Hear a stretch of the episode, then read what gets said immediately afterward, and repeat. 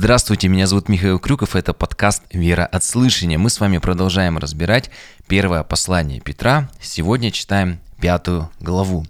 Предыдущая глава, честно говоря, страшно заканчивается. В ней говорилось о серьезных гонениях, об огненном испытании, когда христиан просто сжигали заживо и отдавали на съедение животным, на потеху толпы, и все это только лишь за веру в Иисуса Христа.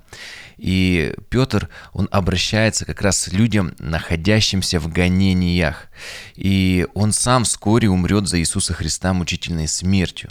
Сейчас, возможно, многим сложно понять, э, потому как сегодня такое вот благодатное время, и в большинстве стран можно свободно исповедовать христианство.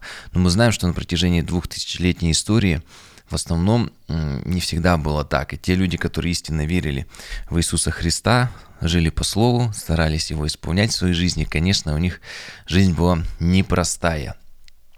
И в этой главе Петр говорит, что негонение является настоящим вызовом для посвященных христиан, особенности для лидеров церкви. И он говорит, что а, есть вот таких вот главных три искушения, три вызова, которые должен пройти каждый лидер в церкви, тот, кто хочет что-то делать, служить, чтобы он стал как золото огнем испытанное, очищенное от примесей, вот чтобы стать таким вот зрелым христианином, зрелым лидером в церкви. И давайте сразу к первому стиху обратимся, прочитаем. Здесь Петр пишет, «Пастырей ваших умоляю, я сопастырь и свидетель страданий Христовых и соучастник в славе, которая должна открыться». Петр, он пишет, что он свидетель страданий Христовых, что здесь подразумевается то, что он на самом деле, как один из 12 учеников Иисуса Христа, присутствовал, стоял рядом с крестом, когда Иисуса Христа распинали на этом кресте. И он видел все, что там происходило, поэтому он и пишет, что я свидетель страданий Иисуса Христа. И также Петр после этого пишет, я соучастник в Его славе. Я вот современный перевод прочитаю. Он э, здесь говорит, что э, я свидетель страданий Христа и разделя и разделю его славу, которая должна вот-вот явиться, вот-вот явиться. Он эту славу хочет разделить. И э, Петр, он э, в прошлом, и мы, если с вами вспомним э, Евангелие, то там повествуется, что еще на горе Фавор Иисус Христос взял троих учеников, Петра, Иакова и Иоанна, и преобразился пред ними, представ в своей славе. Вместе с ним был Моисей и Илия – и когда здесь вот в синодальном переводе мы читаем э, «соучастник в славе», то может показаться, что Петр говорит, что я видел прославленного Иисуса Христа еще до того, как вот он был, как он еще воскрес. Но э, более точно нам помогает современный перевод, если обратиться к греческому языку. И он говорит, что все-таки он говорит не о той славе, которую он видел во время преображения Иисуса Христа, но в той славе, которая должна вот-вот явиться. И э, он, конечно, здесь говорит уже о загробной жизни, жизни после смерти, когда э, верующие в Иисуса Христа воскреснут, и мы будем с вами э, уже жить в прославленных телах, которые будут не подвластны э, ни болезни, ни старению, и также не будет власть вот этого первородного греха, который постоянно нас э, побуждает грешить. И Иисус Христос сказал, мы можем только вот с этим желанием грешить, только ему противостоять э, вот таким вот антидотом, как вот э, молитвой. И ты должен каждый день пребывать в слове в молитве. Только пару дней ты не живешь духовной жизнью, и грех начинает тебя побуждать. Даже если ты 20 лет молился и постился, потом только у тебя духовная жизнь прекращается, как такой духовный антидот. Сразу же ты в соблазн, в грех начинаешь впадать. И э, вот далее со второго стиха Петр уже говорит о взаимоотношениях между пастором и церковью, между служителями церкви, между лидерами. Со второго стиха давайте с вами прочитаем. «Пасите Божье стадо, какое у вас, надзирая за ним непринужденно, но охотно и благоугодно, не, на, не для гнусной корысти, но из усердия, и не господствуя над наследием Божьим, но подавая пример стаду. И тут мы сразу видим три порока, три искушения в служении, три вызова для лидеров церкви, которые постоянно вот атакуют.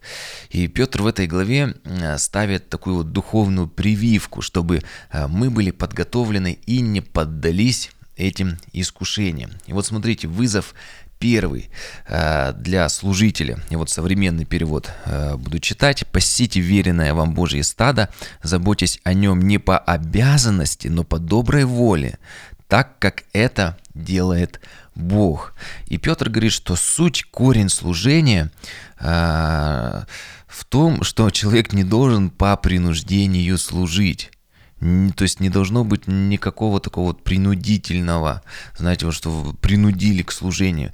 Петр говорит сразу, что служение должно быть только по собственной воле, только добровольно, не потому что родители так захотели, не потому что, может быть, это выгодно сейчас, не потому что, ну, как бы так вот надо, а что это добровольно, это твоя собственная воля, твой выбор. И далее он говорит, так как это делает Бог, да, вот в современном переводе я прочитал, так как, э, что э, как вот Бог служит церкви. И сразу вспоминаем Иисуса Христа, который сказал, что будьте совершенны как Отец. И то есть Петр здесь нам сразу задает высокий стандарт служения. И э, к верующим в церкви лидер должен относиться как отец, то есть тот, кто начинает свое служение, тот, начинает как лидер. А что сделал Небесный Отец? Он заплатил очень высокую цену, он искупил, он как бы выкупил высокую цену, заплатил жертву своего сына, принес, чтобы мы были спасены. И как мы разбирали у Иакова, Бог ревнитель. И он э, не может сквозь пальцы смотреть, э, когда его дети идут на компромисс со грехом. Ведь он искупил нас, и когда назад к греху бегут, то, конечно, как Бог-ревнитель, как любящий отец, он не может просто так за, за этим смиренно наблюдать. Так и лидеры призваны сражаться за церковь духовным оружием, то есть сражаться за людей, чтобы проповедовать Евангелие, молиться и утверждать людей в вере, чтобы никто не погиб, но все имели жизнь вечную. И вот мы как сотрудники я до этого тоже приводил пример посольства Иисуса Христа, потому что апостол, часть как бы, мы, мы все с вами в широком смысле апостолы, то есть э, работники посольства Иисуса Христа, и мы призываем людей получить визу на небеса, приняв и поверив в жертву Иисуса Христа. Очень просто, не нужно как там визу в какую-нибудь другую страну заплатить сколько-то там рублей или долларов или евро, вот какие-то документы подя, подать. Здесь всего лишь нужно поверить и принять жертву Иисуса Христа. И те, кто получает эту визу, то есть первая задача служить служителей это побуждать получить эту визу, и вторая а, уже задача это побуждать жить по земным стандартам, вот, э, не по земным стандартам, а по небесным стандартам. Вот постоянно об этом говорит, что наше жительство на небесах напоминает, что мы граждане неба, и давайте жить уже с вами сейчас, как граждане небес, а не по земному. И Здесь вывод, чтобы с первым а, вызовом а, закончить, скажу, что никогда не нужно заставлять служить. Можно вдохновлять, но вдохновлять на служение. Но служение это не просто какая-то вот работа, так надо. Это призвание, когда сердце горит служить Богу и людям, служить людям и Богу. Это все связано. Не бывает служения Богу без людей, потому что Иоанн об этом и говорит, что если ты говоришь, что любишь Бога, а людей ненавидишь, то ты, ну, ты лжец. Не может так работать. Поэтому ты любишь э, людей и любишь Бога и твоя любовь к Богу выражается через служение людям. Все это взаимосвязано. Давайте второй вызов. Современный перевод буду читать. В синодальном в общем, прочитали. Вот здесь говорит, «А, служите не из низменной корысти, но из истинного рвения. И что такое вот груз, гнусная корысть? Или по-другому еще можно перевести это слово как алчность. И вот у меня сын постоянно говорит, что это, что это, что это, вот что такое корысть? Нам сегодня, может, некоторым людям сложно в 21 веке понять. Корысть, а, это слово переводится как стремление извлечь материальную или иную выгоду имущественного характера или намерение избавиться от материальных затрат. То есть, если служитель хочет пойти служить, чтобы избавиться избавиться от всяких материальных затрат, проблем, вот, жить как-то за счет церкви, вот, стремление извлечь какую-то материальную выгоду или имущественный характер, потому что часто, может, тебе там жилье предоставляется, еще что-то, думаешь, да, в принципе, как, знаете, там соцпакет, хорошая зарплата, почему бы не пойти? И также корысть, она характеризуется в поведении человека, э, когда он ставит во главу угла личные материальные интересы. То есть, когда во главе угла, то есть фундамент служения не Иисус Христос, а когда этот камень э, выбрасывает, как он этот камень преткновения, и в угол, во главу угла э, фундамент уже становится служение, это материальные интересы. Но Петр не говорит, как не надо, вот, вот, вот так не надо, он говорит, как и надо сразу же после этого. И он говорит, как надо служить. Вот здесь такое греческое слово, Пратхюмос, то есть служите воодушевленно, усердно, ревностно, как мы говорили, Бог ревнитель, да, то есть вот ревностно нужно служить, вот так с ревностью, прям до ревности любит Господь.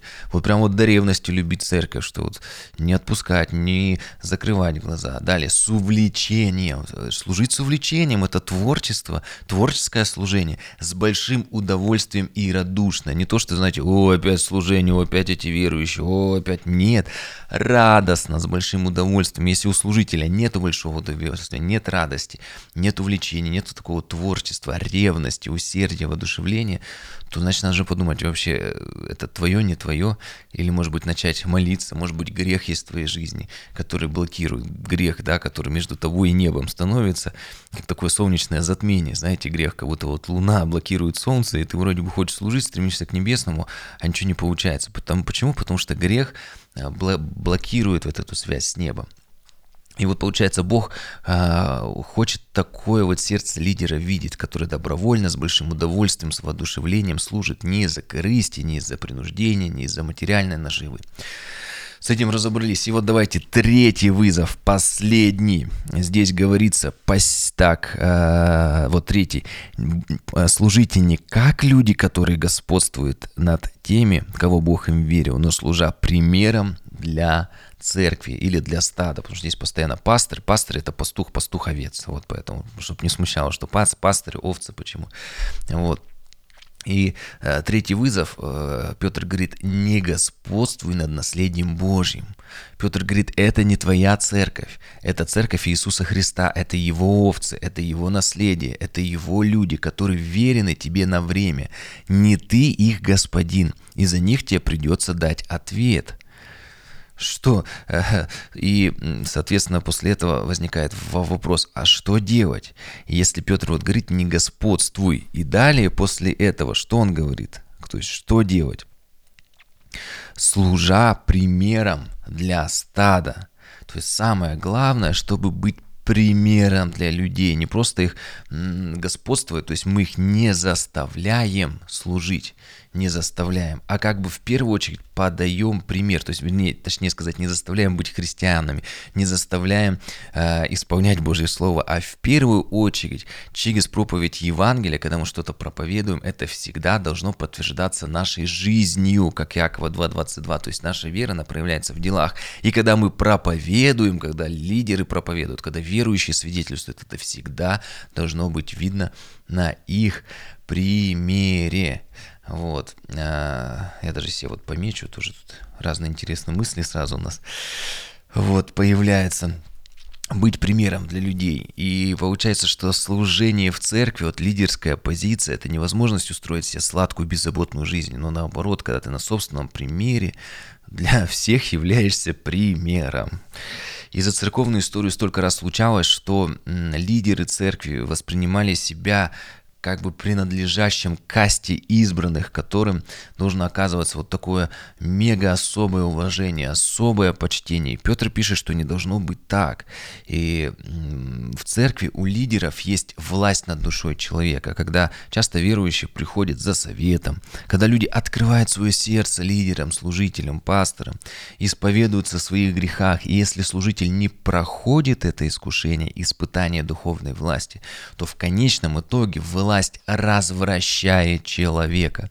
И это ужасно, когда в церкви такой человек удовлетворяет свое тщеславие и корысть, не говоря уже о том, что у многих есть еще и свои комплексы, психологические проблемы. А тут такая хорошая возможность подворачивается их решить с помощью церкви.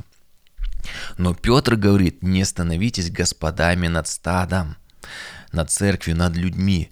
Лидерство – это не состояние, когда лидер в церкви царь и Бог над подчиненными, а когда ты пример во всем. Подавать пример стаду значит быть образцом для стада, для исполнения воли Божьей. И вот это вот слово, я часто говорю, образец, образ, э, тюпой греческое, переводится не только как образец, но и также как отпечаток, а также след от удара или выжженное клеймо.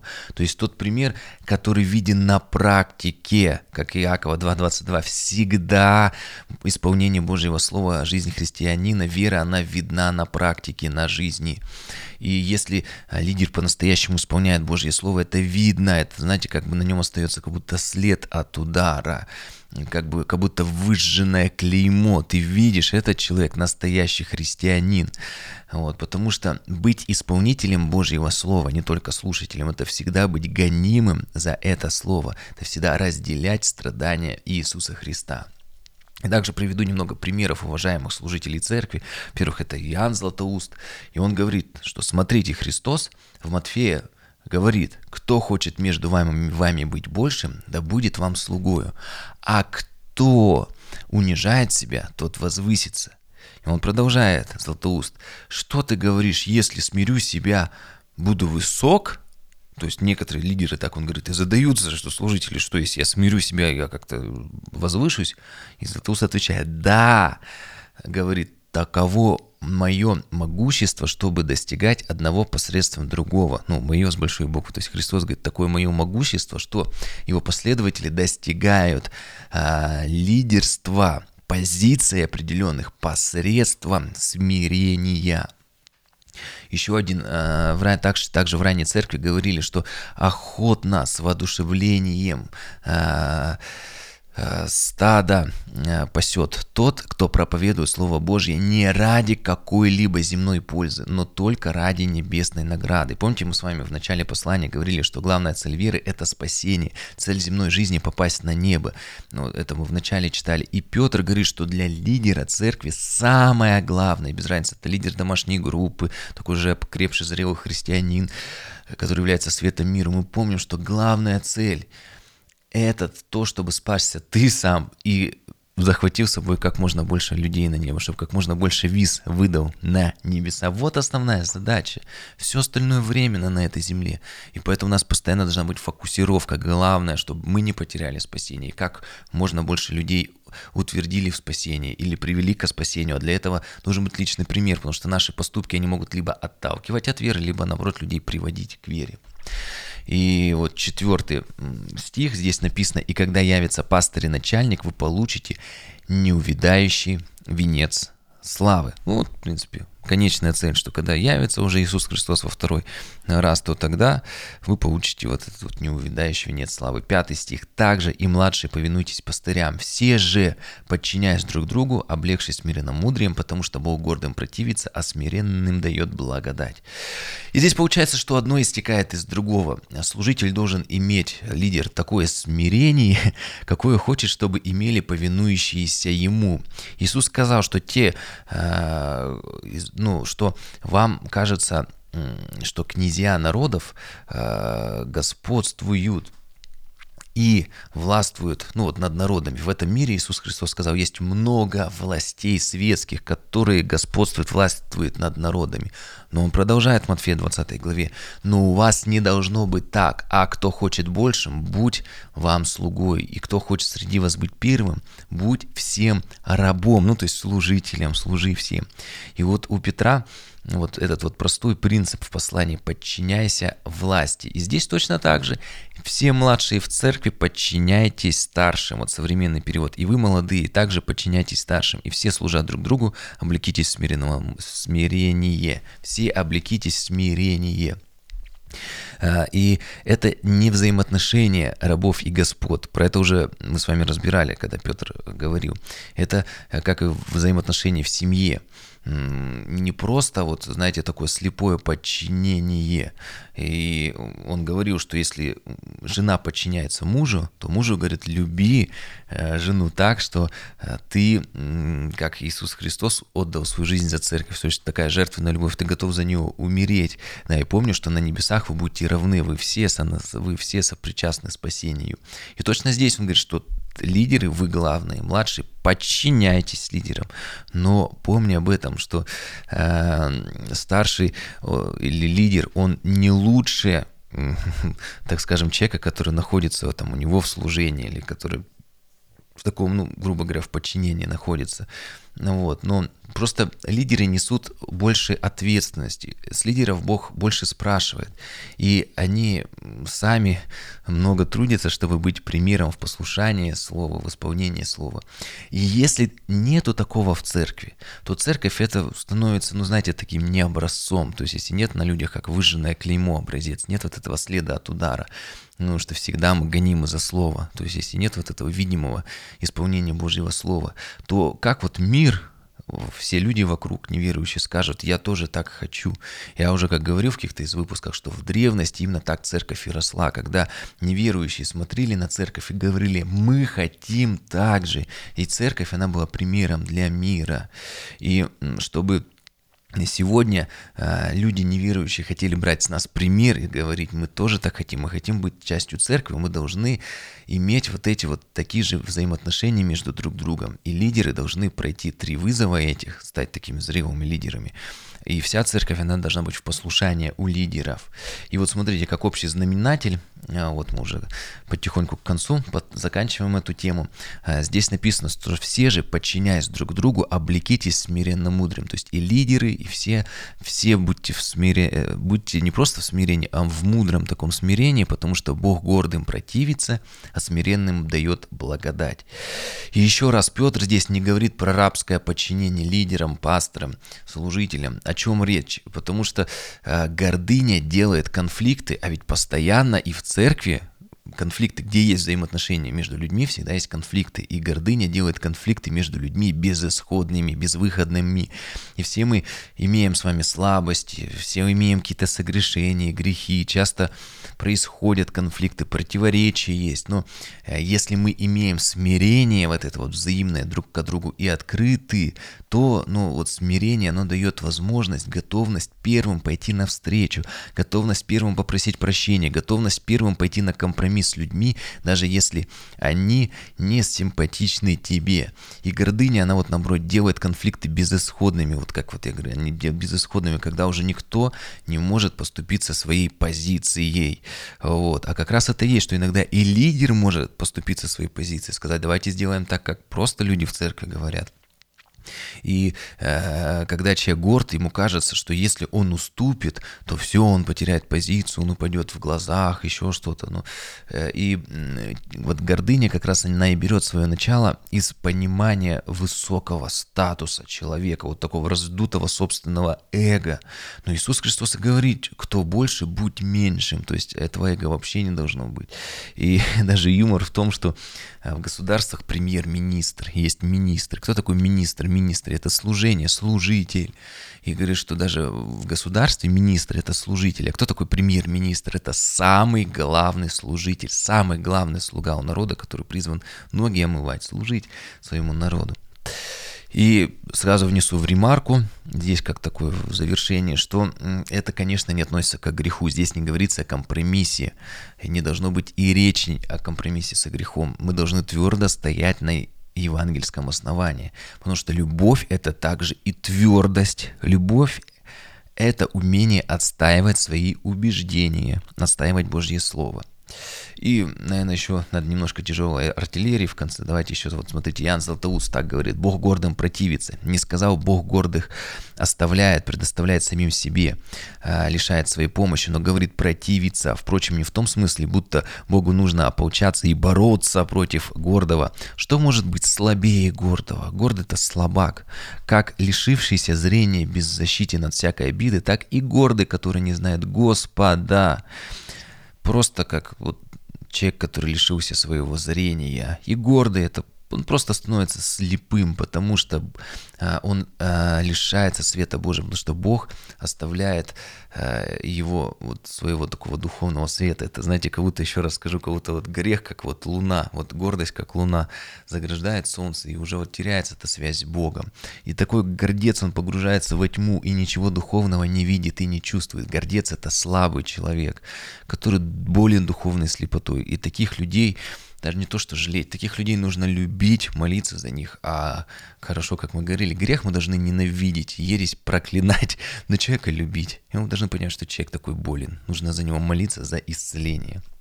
И э, чтобы еще раз, да, вот скажу, чтобы старше, ну, чтобы лидеры в церкви не подумали, что только им должны все подчиняться. Поэтому э, Петр добавляет в конце, да, после того, что все подчиняйтесь друг друга, облегшись смиренно мудрием. Еще раз этот знаменатель подведем. И э, что еще здесь хочется сказать, что раз Бог вот говорит в конце, что все христиане должны иметь смирение. Почему?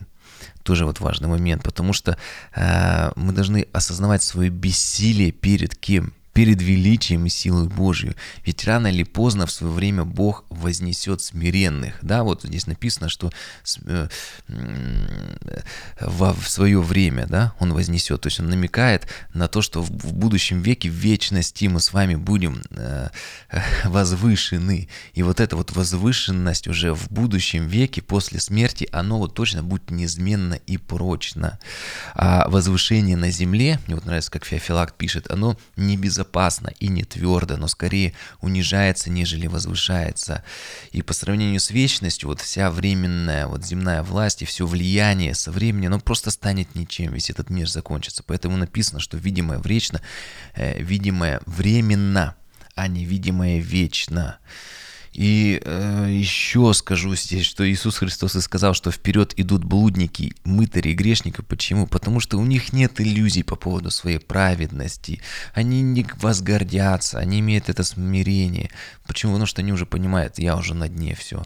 И наоборот, вот такой вот самоправедник, даже может быть хороший лидер в церкви, который гордится, вот, что он такой праведный, хороший, там много молится, он наоборот может быть стать тем, кому Бог противится и уже может стать не служителем Божьим, ну как противником Божьим, то есть тот, который стал слепым, и как куда слепец приведет слепых, тех людей, которым нужно утверждение Божье. И я, наверное, здесь закончу. Мы с вами пятую главу в следующем выпуске э, завершим. Отдельный выпуск делаю. Это шестой стих. «Итак, смиритесь под крепкую руку Божию, да вознесет вас в свое время». А, или в современном переводе, что если мы смиримся перед Богом, то Он в свое время возвысит нас. И, и Златоуст пишет, не просто сказал вознесет, а прибавил свое время. То есть он нас как бы учит ждать вот того истинного э, воз, возношения в будущем веке. Да, мы возвысимся, но в следующей жизни. То есть здесь даже если мы имеем какую-то позицию, мы должны иметь смирение. И Экуменей, последний вот стату приведу, напоминает о вознесении в грядущем веке. Он говорит, это единственное вознесение, неизменное и неприходящее, а вознесение земное ненадежно, непрочно и всегда чревато падением, которое происходит еще быстрее вознесения.